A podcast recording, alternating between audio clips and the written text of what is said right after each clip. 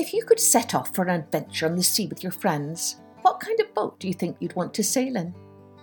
Something simple like a raft or a canoe? Or maybe you'd want something grander like a yacht or even a luxurious cruise ship.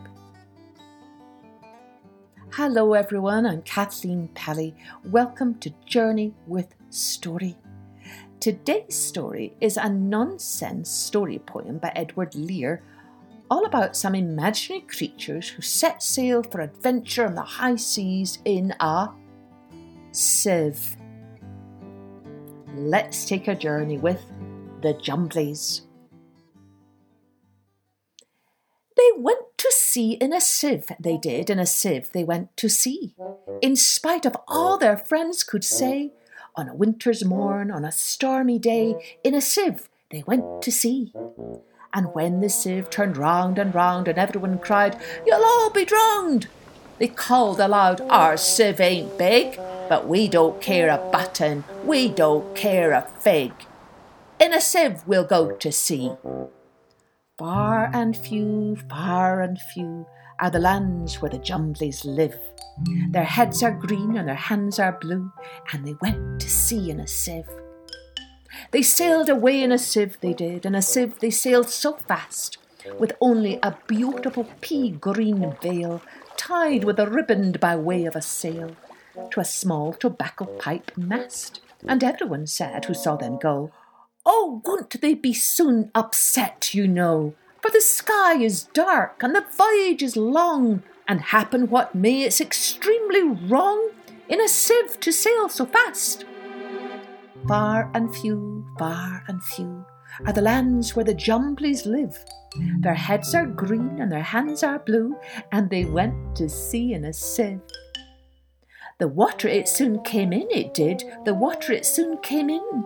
So to keep them dry, they wrapped their feet in a pinky paper all folded neat, and they fastened it down with a pin, and they passed the night in a crockery jar, and each of them said, "How wise we are, though the sky be dark and the voyage be long, yet we never can think we were rash or wrong, while round in our sieve we spin."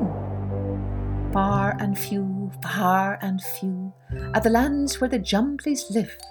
Their heads are green and their hands are blue, and they went to sea in a sieve. And all night long they sailed away, and when the sun went down, they whistled and warbled a moony song to the echoing sound of a coppery gong in the shade of the mountains brown.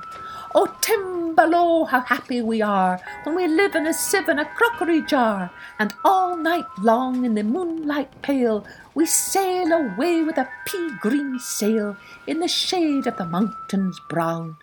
Far and few, far and few are the lands where the Jumblies live. Their heads are green and their hands are blue, and they went to sea in a sieve.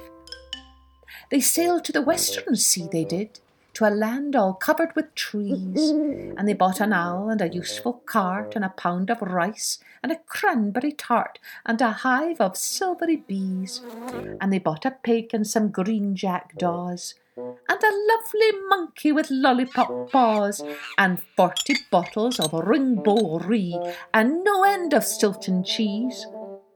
Far and few, far and few are the lands where the Jumblies live. Their heads are green and their hands are blue, and they went to sea in a sieve. And in twenty years they all came back, in twenty years or more, and everyone said, "How tall they've grown!" For they've been to the lakes and the Torrible zone and the hills of the Chankley Boar, and they drank their health and gave them a feast of dumplings made of beautiful yeast. And everyone said, "If we only live, we too will go to sea in a sieve, to the hills of the Chankley Boar." Far and few, far and few are the lands where the Jumblies live. Their heads are green and their hands are blue, and they went to sea in a sieve. I'm sure Edward Lear's words must have painted some great pictures in your mind. What about that lovely monkey with lollipop paws, or those bottles of Ring-Bo-Ree, or those Jumblies themselves, who had green heads and blue hands? Do send me your picture so we can share. Cheerio then. Join me next time for Journey with Story.